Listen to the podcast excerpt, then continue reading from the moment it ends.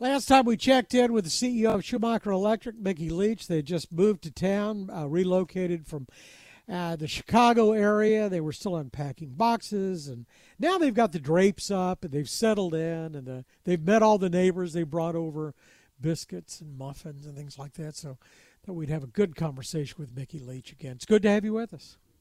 Well, it's good to be here, and thanks for having me. You got to talk about vodka. I'm not sure if power conversion and jump starting and charging vehicles will be as exciting, but uh, I'll do my best. Well, I mean, now, and we talked about how boring this business used to be. I mean, you've been around for 75 years, and and yeah, jump starting batteries and stuff like that. But the whole electric thing is just, I mean, it's bigger than the last time we spoke, uh, and, and and the aspects of it there, there was a uh, CEO of General Motors had a had a big conference the other day, and uh, was talking about bidirectional charging, so that my electric car can can help me during a brownout on my house. That's where you come in, right? That is definitely where we come in. So we've been making uh, battery chargers for vehicles for 75 years. People have trusted us to have our products in their houses, in their sheds, and with you know mechanics in their shops and we are now getting ready for charging uh, all electrical vehicles. And just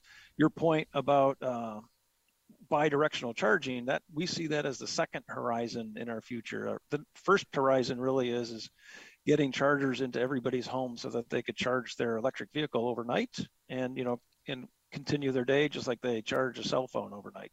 That's not, I would think, a particularly crowded field because there just hasn't been that much demand for it. But now there's going to be a whole lot of demand, not just here, but all over the world.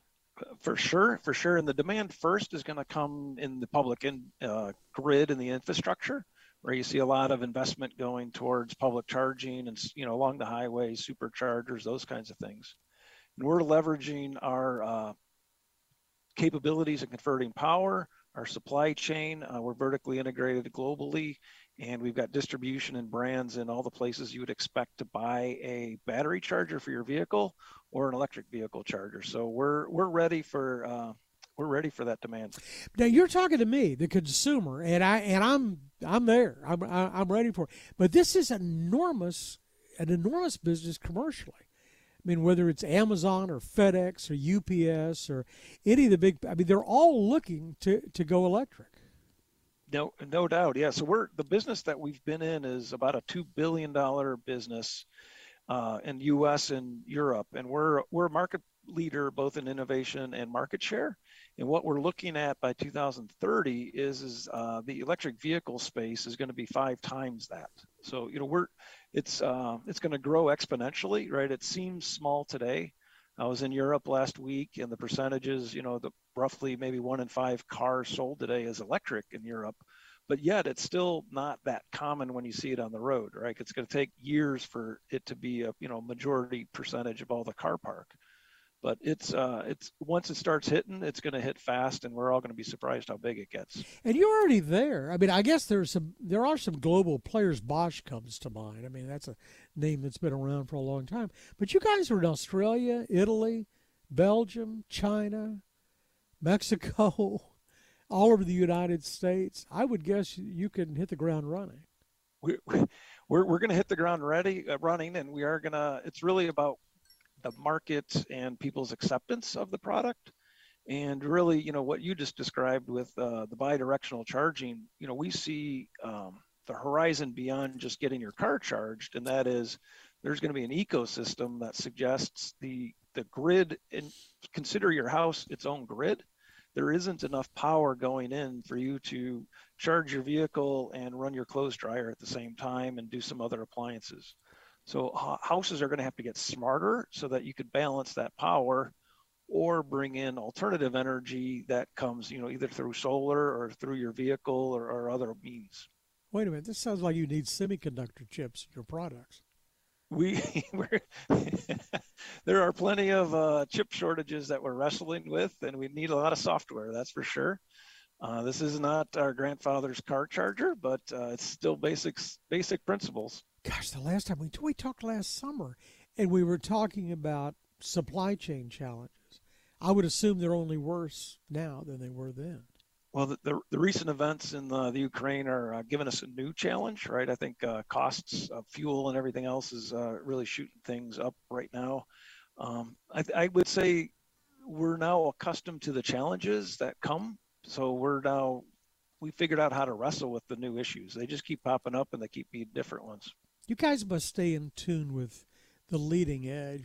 What's, when is there, there going to be another big breakthrough? We've seen, you know, fast chargers and fast charging batteries that that can take it and machines that you make that that can deliver it. I mean that's that that's a big breakthrough. What's the next big thing?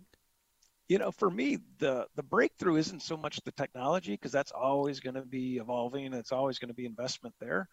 To me, the the watershed moment was the Super Bowl. Right? If if you watched the football game that we all sat there and watched, ate our wings and drank our beer, it was about crypto and it was about electric vehicles, right? So that yeah. to me was the beginning point of of the next wave, and now every one of us are thinking about, whoa, maybe maybe I should have an electric vehicle. So that that I think to me is the starting point of uh, the next turn. So you've got the, all this demand that's been built up over the last 75 years for the jump starters and all the things that go in garages and everything else. So this other business has got to be found business, a whole new business, the EV business.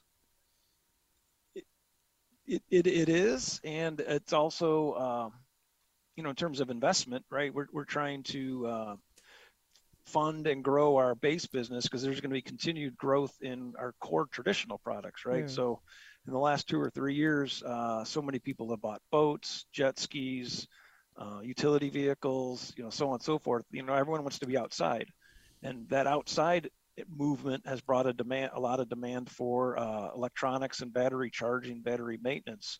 So our, our core business has been booming from that regard while we're investing in the new technology and, building up capabilities.